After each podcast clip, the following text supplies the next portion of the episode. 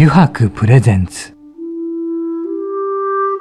中原茂の「ただ風の中で」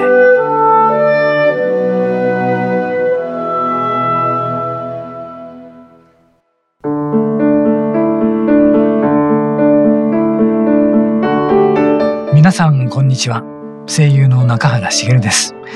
油白プレゼンツ中原茂のただ風の中で、えー、今週もですね横浜駅から徒歩10分ほどのところにあります油白横浜本店ショールームよりお送りしていきます。さて今週のお客様なんですがまたね今回の方もねいろいろいろんなお話が聞けるんじゃないかと思うんですがレーシングドライバーのね中山雄一さんです。はい。レースのことねとかなんかフォーミュラは時々見たりとかね。あと二輪のも時々は見るんですけど詳しいことは全然わかんないんでどんどんどんどん質問させていただこうかななんて思っていますが。はい、えー、皆さんもですね本日番組最後までゆるりとお付き合いください。油白プレゼンツ中原茂のただ風の中で。この番組は FM ジャガリッスンラジオ、ポッドキャストでお楽しみいただけます。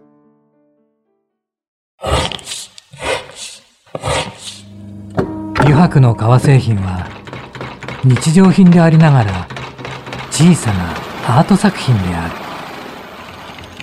日々の暮らしに彩りを。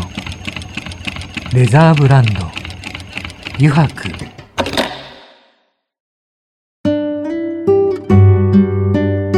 油白プレゼンツ。中原茂の「ただ風の中で」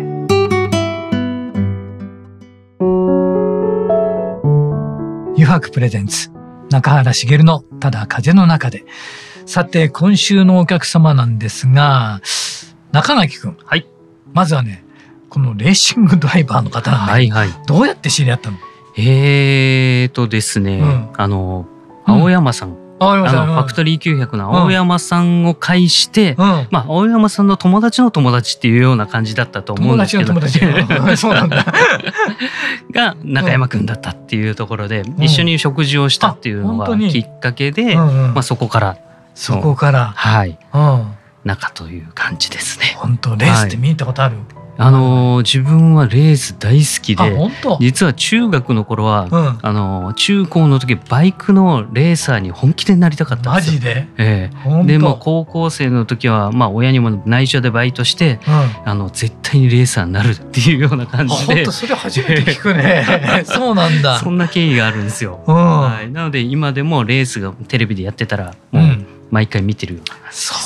かじゃあねいろんな話をちょっとねしたいですね。はい、えー、ではちょっとお迎えしたいと思います、えー、レーシングドライバーの中山雄一さんです。こんにちは。こんにちは中山雄一です。よろしくお願いします。お願いします。そうなんですね。今中山君と出会いを聞いたんですけどまずですねあの、まあ、レーシングドライバーというふうに紹介されたんですがなんかいろんなカテゴリーとかありますよねそうです、ね、一つだけじゃなくて、はい、今されてるそのレースの種類とかどんなものがあるのかって教えていただけますか？はい、あのまあ一番有名なところで言うと、スーパー GT というレースが出てるんですけども、その、えー、スーパー GT の中の GT500、はい、えー、って上のクラスですね。はい、あの乗用車の形をした、はいはい、えー、車のレースの中では世界でも一番速い車になるんですけど。はいはいでそこであの僕はトヨタの、はい、専属ドライバーとして、はい、えー、スープラに乗って戦っています。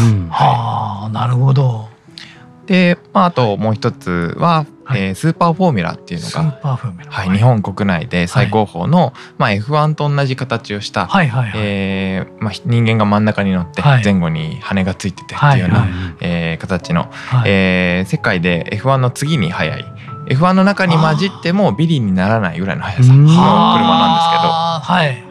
はい、でレースをやってます。はい、はい、あとあの他に3つのカテゴリーにも出てるんですけども、はい、有名なとこはその2つですね。あれですよね。素人ながらに言うと例えばフォーミュラとかに乗ったレースをするとそのレースしか乗らないのかなって思ってたんですよ、うん、でもそうじゃないんですよね今はやっぱり、えー、と両方、はい、えー、出るっていうのがあのトップドライバーの、えー、証みたいなところがあってですね。でも全然乗り物が違いますよね。そうですね、はい、えー、まあ、ただやっぱり今はテスト規制だったり練習する時間っていうのが極端に少なくてですね、はい、できるだけ乗れた方がやっぱり自分のためになるっていうところで。そうですねでやっぱり GT の方で結果を残すと、はい、あの知名度的にも、えーはい、上がってくるので、はい、ただ GT より速い車で普段練習しておくと GT が速く走れるっていうようなこともあったりしてですね。GT よりも速い車。はい。はい、あのー、まあ、スーパー GT の500クラスとスーパーフォーミュラを比較すると、スーパーフォーミュラの方が5秒ぐらい同じコースを走走った時に速いんですね。はい、えー、鈴鹿なんかだと距離も長いしコーナーも多いので10秒ぐらい速いんですね。はい、そんなに違う、はい、10秒ってすごい差がありそうです、ね、できるわけですよね、はい。直線スピードはほとんど変わらないんですけど、コーナーだけで10秒フォーミュラカの方が速いので、えー、もうコーナーで10秒速いんですはい。なんで GT500 に乗り換えるとすごくゆっくりに感じるので、だけど GT500 だけ乗ってるとすごく速く感じてしまうんです。はい。はい。あの同じ時間の尺度が変わってくるんですね、はい、すごくゆっくりに流れるんで、はい、スピードが。じゃあそれに合わせないといけないんですよね。えっ、ー、とまあそうですね。速い車に合わせる方がやっぱ難しいですね。ゆっくりの車に合わせる方が楽なのであと体力的にも楽になりますし、はい、あそうか体力的にもやっぱ違うわけですね、はい、あの心拍数で測るのが一番わかりやすいんですけど、はいはい、フォーミュラのレースの、えー、レース中の平均心拍数って180から190の間で走ってるんです。ね。はい、あのまあ身体的な疲れとあと緊張感っていう部分でそれぐらいの数字になるんですけど、はい、それが GT500 になると160から170の間ぐらいになるので。すごく違うわけですねだいぶ。そうですね。400メートルをダッシュするのが人間の限界なんですけど、はい、その時になる心拍数が190ぐらいなんですね。えー、えー、危ない。それをずっと、はい、75分から90分ぐらいやってるって感じでですね。なのでそれが20ぐらい下がるとまああのちょっと、えー、強めのランニングぐらいになるかなと思うのでその差ってすごい差に感じますよね。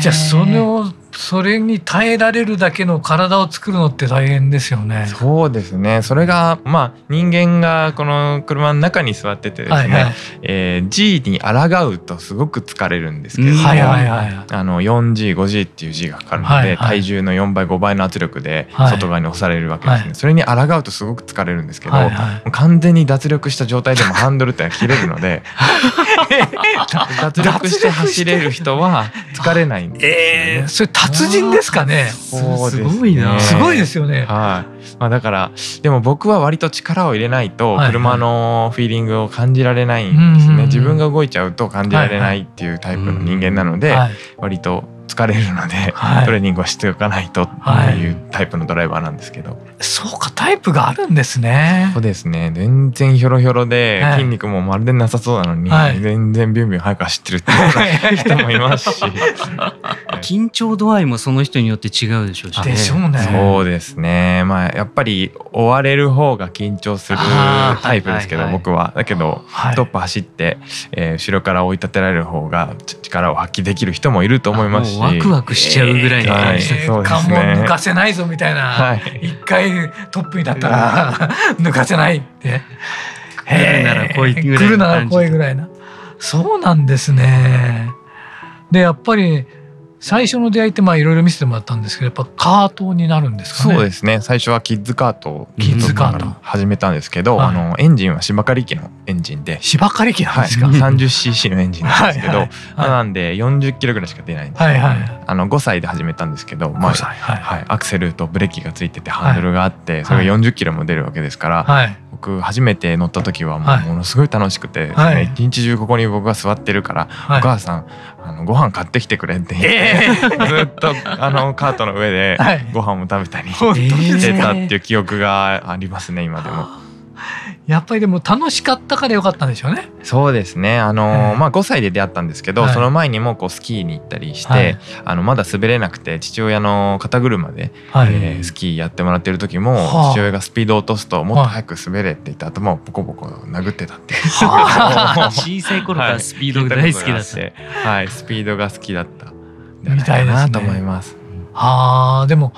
まあ、もちろんカートからねレーサーの方は入る方が多いとは聞くんですけどでもきっと好きになるかならないかってありますよね純粋にきっとその時そうですね。やっぱり最初、まあ、同級生たくさんいましたけど、はいはいはいはい、ステップアップするごとに、はい、えー、少しずつあのライバルが減っていってですね。今になるとあのもうプロでやってるっていうのはその頃から34人ぐらいかなと思いますね。あのその中には楽しいだけじゃやっぱり続けられないあの費用的な部分もすごくかかりますし、だってプロプロになるわけですもんねもうね。そうですね。そのステップアップっていっぱいあるんですよね。そうですね、あのーはい、まあ簡単に言うとエンジンが大きくなってタイヤが太くなって車がどんどん速くなっていくんですけど、はい。はい、まあ、それによってかかる費用も増えますし、ステップアップすればえー、先輩ドライバーもいたり、はい、ずっとそこで長くやってるドライバーもいるので、はい、その人たちを倒さないとその上にはいけないっていうふうになってくるので、はい、そうですよね。どんどんどん厳しい。それ全てやっぱりタイムとかになってくるわけですね。そうですね。もう単純にあの一番前でゴールするっていうタイムな、あの内容は何であれっていうような感じですかね。はあ、あれですね。だ昔のセナとプロストとマンセルの時とかに 一番見ていて多分 F1 とか車のレースを見始めた人もとても多いと思うんですけど見る方も好きだったりしたんですか？僕はあのー、あんまり見るのは得意じゃなくてですね、はい、自分が走るのが楽しくてっていうような感じだったのではいでね、車の車種も分からなければ。ということはあれですね。お父さんとかはやっぱレース好きだったってことそうですね。あの父は先ほどおっしゃられたマンセルとですね、はい、あの一緒に走ったことがあるって言ってですね。一緒に一緒に走った？はい父もレーシングドライバーを目指してあの二十歳の時にイギリスに2年間レースをしに行ったんですね。行ったんですか、はい、でまああの世界の壁を感じて日本に戻ってきたっていう感じだったんですけれども。はい、はい、その時にマンセルと。マンセル、はい、すごいな。あそういうのがあったからお父様は。そうですね。やっぱり、はい、あのー、まあ僕がレースをやるっていうところで、はい、やっぱりあのお父さんお母さんの協力がなければ絶対できないっていう中では、はい、あの本当に協力的に、はい、もう父親が、えー、メカニックをするし、はい、えーハイエースを改造してカートを乗せられるようにしてあなるほど。でお父さんがこうトラックドライバーをしてくれて、はい、えー、コースで車仕立てて、はい、僕は乗るだけって状況なので もうすごい大変ですね。それで月曜日普通に仕事に戻るので。えあなるほど。週末。週末ですね。はい、はい、土日がレースなのではい、で月曜日からお父さんはまた会社に行くっていう、お父さんは週末エンジニアなはい。すごいなでその時18歳で受けるじゃないですか、はい、そこで受かるわけですよね。そうですね。高校1年の時に、はい、えーまあ、その前に中学3年の時にも受けてるんですけどその時は落ちてしまってですね、はい、で2年目受ける時にも、はい、あの1年前の記憶をもとに、はい、はい、次の年はなんとかうまくギリギリですね。でも運転できて、はい、まあ、夏にオーディションを受けて、最後12月までずっとやり続けるんですけど、はい、12月末にですね、えー、2番目で合格しましたっていうこと連絡来てですね、はい、あの2番目で合格すると、はい、えー、3番目からは費用かかるんですけど2番目までのドライバーは次の年 参戦費用がかからないっていうものだったので、もうそれを聞いて、はい、本当にあのよかったな。お父さんが一番ほっとしてかもしれない、そうかもしれないただあの参戦費用と同じぐらい壊したんですけど、ね、そうか。でそこで始まってそのそのまままた次行くんですか？そうですね。あのー、最初はどうかな？中学生のリトルリーグみたいな感じですかね、えー、まあ、そこで、まあ、大体2年ですね。2年でチャンピオンを取ると、次甲子園に行けるみたいな感じですね。でもチャンピオン取らないといけないわけですね。そうですね。チャンピオンかそれに準ずる成績って感じですね。まあ、あの育成にはトヨタホンダ日産がありまして、はい。はい、えー、まあ、トヨタのトップだったらトヨタのえー、トップとして次の,、あの最初出るのが大体 F4 ですね、はい、カテゴリー。になるんですけれども、その時は F3 です、はい、はい、で F2 というものは海外にあるんですけれども、はい、F2 と呼ばれるところが日本でいうスーパーフォーミュラになるんですけれども、はい、えー、最初は F4 に2年出て、はい、そこでチャンピオン取れば次 F3 に上がれます。で F3 でチャンピオンを取ってもですね今度その上のスーパーフォーミュラってカテゴリーはプロのカテゴリーなので、はい、えー、プロよりも速そうだなって思う、えー、甲子園球児みたいなのがいなければプロのリーグに入れないですね。えー、チャンピオン取ったからってあのいけないわけですね。出れるわけではないっていいや狭きもんだ。すごい狭きもんですね。そうですね。で僕はその中でも結構落第生でですね、2年2年でえー、プロになれないとそこで終わりっていう感じなんですけど、はい、僕は3年3年やらせてもらってですね、はい、ちょっとタイミングが良かったか悪かったかわからないんですけども、今はプロになれたので、はい、今考えると良かったなというふうに思うんですけれども。すごいですね。でももう全部優勝しないとあのステップアップさせてあげませんっていうようなことを 言われて、えー、全部勝たないと、はい、ダメって。結構白髪が増えましたね。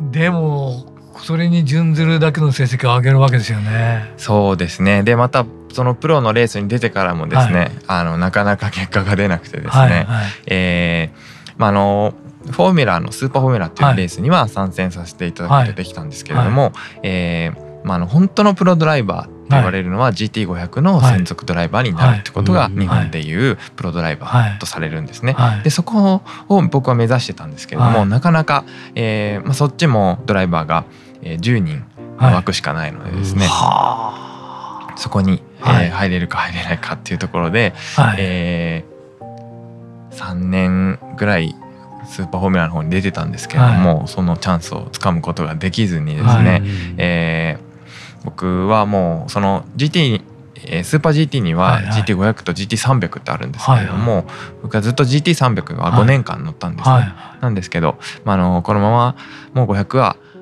無理なのかなっていうふうに諦めてた部分があったんですね。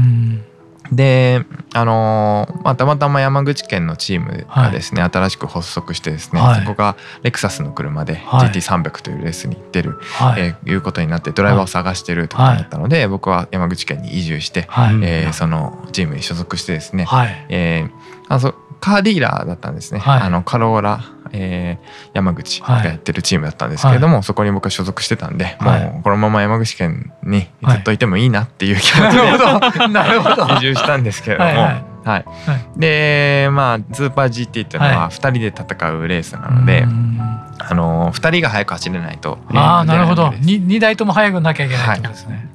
乗り換えるんですよね。そうなんです、あ、そうかそうか。はい。一台でそれを一台で乗り換えていくから。はい。あの大体まあえー、100分ぐらいのレースなんですけど、はいはい、それを半分ぐらいに分けて2人で。で途中でタイヤ交換とか給油があったりっていうレースなんですけれども、はい、なので、えー、新しく発足したチームだったんですけど、はい、僕がエースドライバーで、はい、で、えー、セカンドドライバーには、はい、えー、トヨタの育成のドライバーが入ってきたんですね。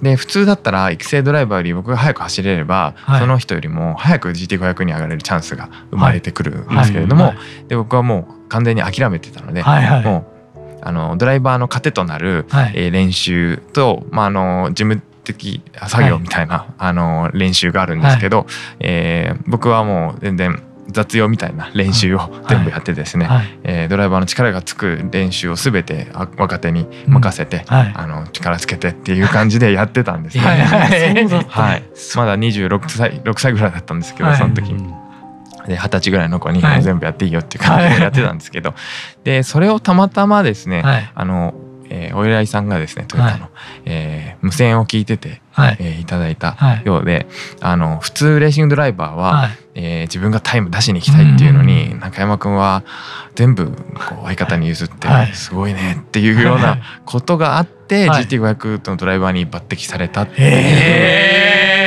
すごいな。後から聞いたんですね。なのでいろんな道があるんだなっていうふうに思いました。どこでねどんな人が見てるか分かんないってことですね。聞いてるか分かんないってことですよね。それでなったと。普通なんでタイムも全部その相方の方が早いわけですね、はい、僕はタイムが出るコンディションでは走ってないので、はい、なんですけどそういうところも全部見ていただいて。いてやっぱりね人としてそれはね素晴らしいよね。うん、GT500 に上がったのは3年前。そうですね。3年前にデビューして、まあ、それもたまたまあのー、国内にシートが余ったっていう状態でですね、はい。はい、誰を入れようっていう中であのーまあ、僕が抜擢されたっていう感じで。素晴らしいですね。あちょっと時間が来てしまいましたね。またこれね次週あの中山さんお話を伺いたいんですがよろしいでしょうか？はい。そしてですね続けてですね9時やろうぜというコーナーがあるんですがまあ、これはくじを引いていただいて中山さんにそしてちょっと答えていただくっていうコーナーなんですけど、はい、続けてお付き合い願えませんでしょうか？はい。よろしくお願いします。ではよろしくお願いいたします。お願いします。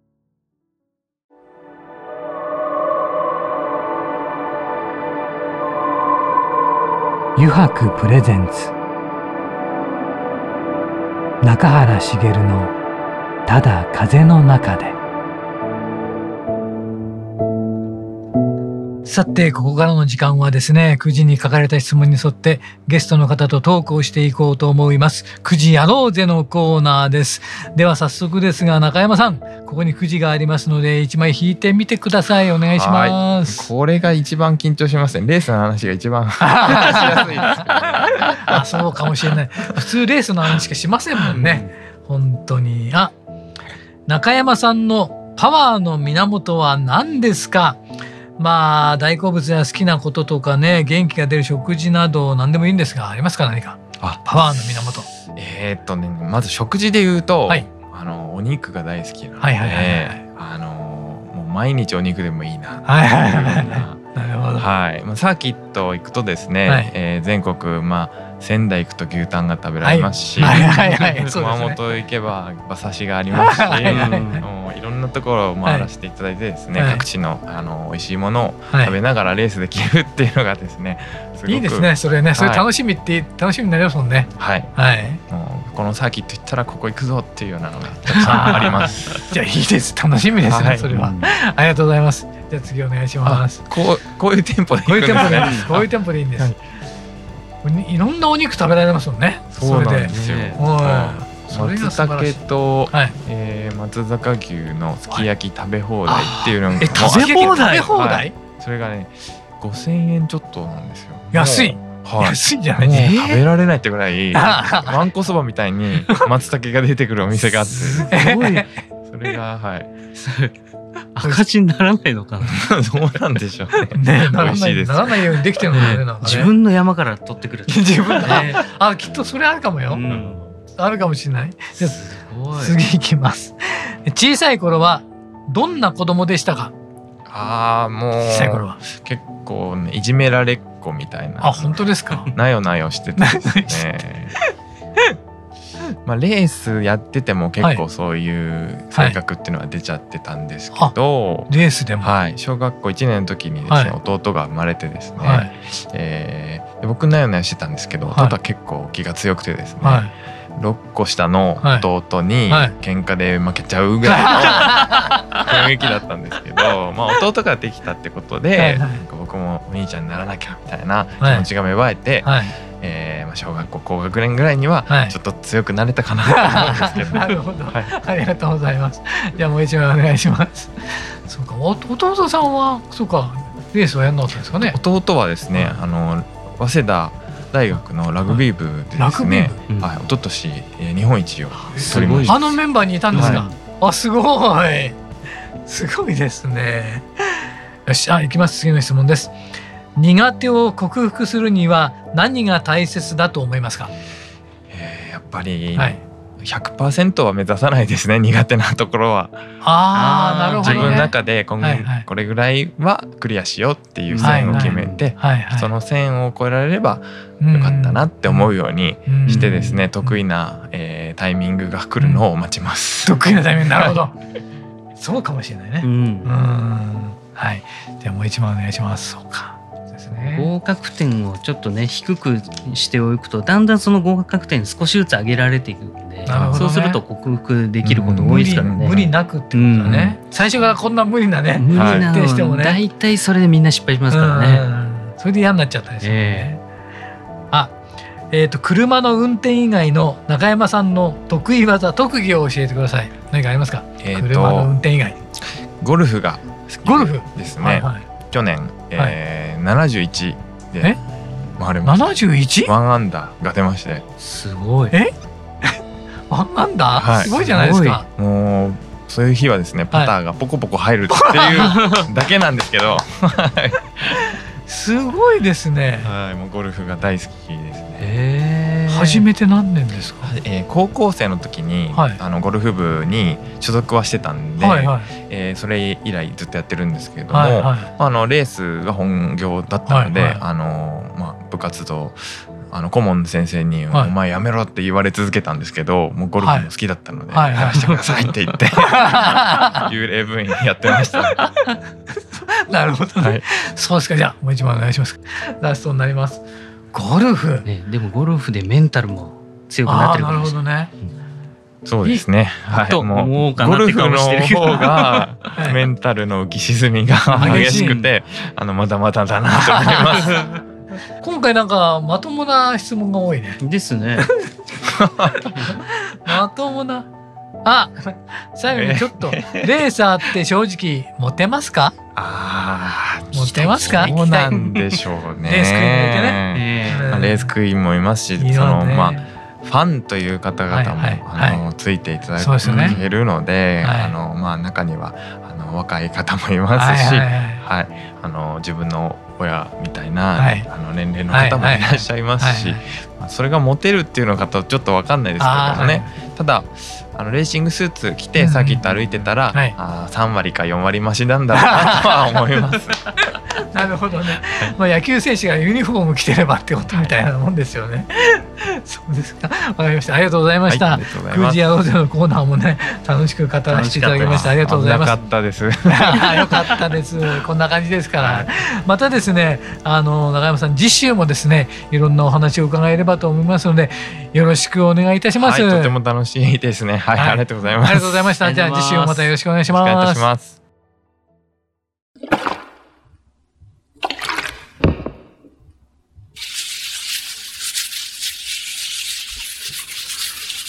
油白独自の手染めのグラデーションは川に新たな命を吹き込む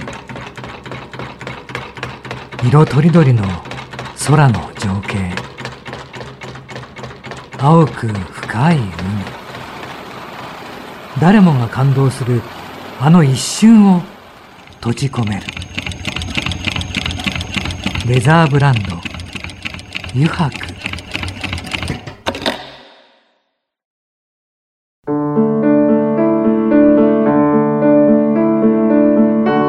中原茂がお送りしてきました「油白プレゼンツ。中原茂のただ風の中で」そろそろエンディングのお時間です。さてね、いかがでしたでしょうかね。まああのね、写真も見ていただくとわかるんですけどね、中山さんとってもね、ほわーんとした方なんですよ。レーシングドライバーをやってるとはね、思えない方でね、でいろいろ語っていただいたんですけど、くじやろうぜのコーナーもね、なんか楽しく語っていただいてよかったなと思いますね。はい。またね、次週、えー、語っていただきたいと思いますので、皆さん楽しみにお待ちください。はい。この番組ではですね、リスナーの皆さんからメッセージセージをたくさんお待ちしております。e メールアドレスはすべて小文字で、jaga.jaga.fm をお送りください。なお、件名にはですね、中原茂のただ風の中でと入力してください。それではまた来週この時間にお会いしましょう。油白プレゼンツ中原茂のただ風の中でお相手は声優の中原茂でした。